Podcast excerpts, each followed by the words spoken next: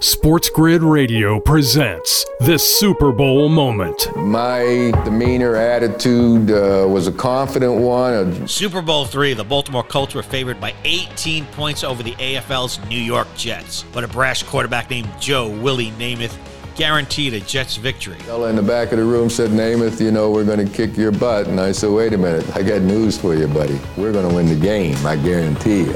For Sports Grid Radio, I'm Mike Demergis.